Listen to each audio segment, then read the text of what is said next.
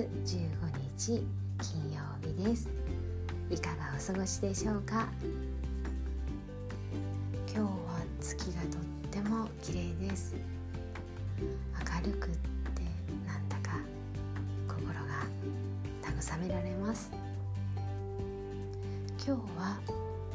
お別れを悼むということについてお話をしたいと思います。今日は午前中に一人の利用者さんのお宅に行ってまいりました、えー、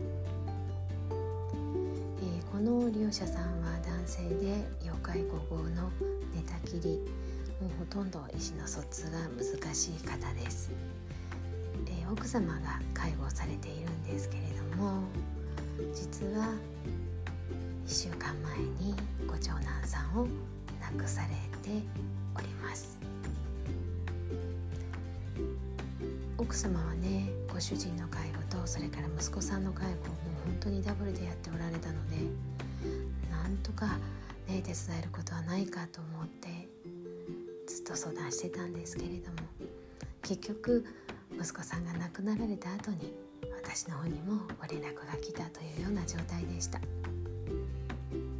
気落ちされてないかなとかねきっと大変だろうなと思いながら1週間前にも一度ご連絡をさせていただいたんですがその時には「元気ですよ」っていうご様子だったので訪問をもう少し後にしようと思って今日になりました。あらかじめ連絡をするとねいろいろご用意をされるっていうこともあったのであえて約束をせずに伺うことにしてましたので実は2日前にもね一度お伺いをしてその時に奥様お留守でした。なので今日は2度目にしてようやくお目にかかれた状態でした。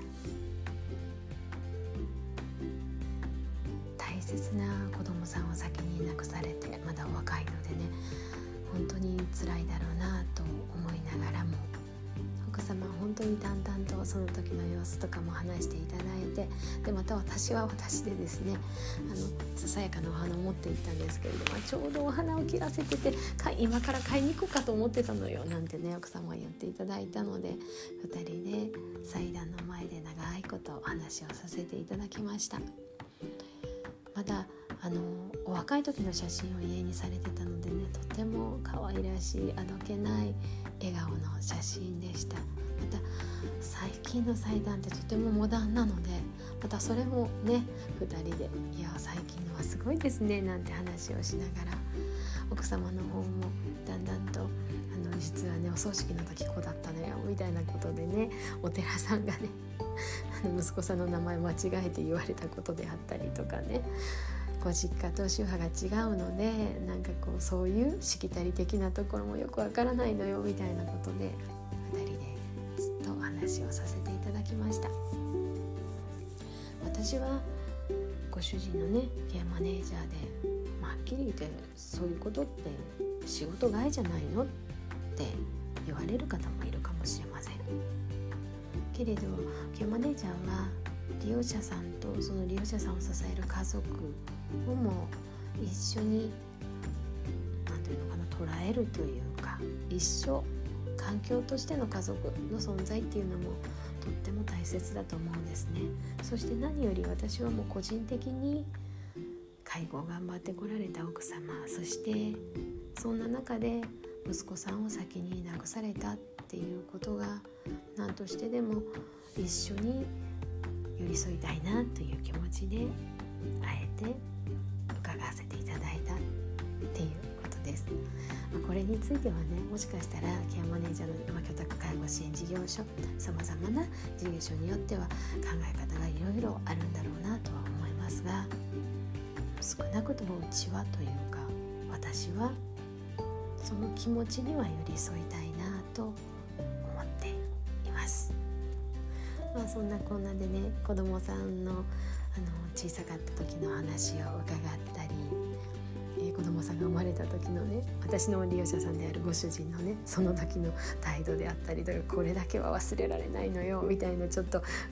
婦喧嘩の内容なんかもね聞きながらいつもよりもゆったりとした時間を過ごさせていただきました。なんかこうしたたわいのない話を淡々と続けていくことそういう日々を重ねていくことっていうのが喪失感とか痛みとかを和らげてくれるのかなとも思っています。もちろん私には想像もできないような心の痛みとか辛さとかがあると思うんですけれどもわからないけれどそばで寄り添いたいなとはいつも思っています。息子さんが亡くなられた時はねそのことを奥様が告げられたそうですご本人に。そうするとご本人は本当に意思疎通ができず呼びかけても本当に目を開けられて時折目を開けられるぐらいで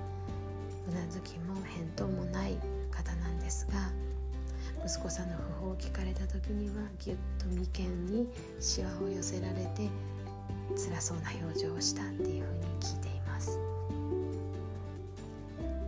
表現することは難しい方だと思うんですけれどもきっと聞こえているし分かっているし私が訪問した時にねあの本当に結構軽口でいろいろお話しするんですがその時は必ずギョロリンって目を開けて見ていただけるしあの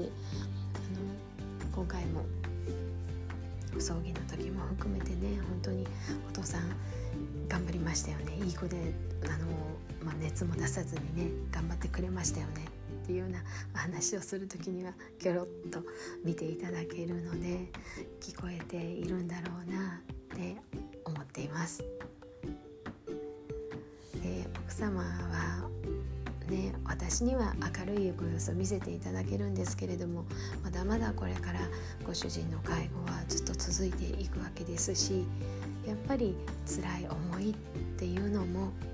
抱えながらこれからの日々を過ごしていかれると思うんですが、ま、少しでも軽くはできないけれど分かってる人がここにいますよっていうことは伝えて一緒にサポートしていきたいななんて思っています。今日はお別れを悼むということについてお話をしてみました。最後まで聞いてくださってありがとうございました。毛山根ゆめ子でした。また来ますね。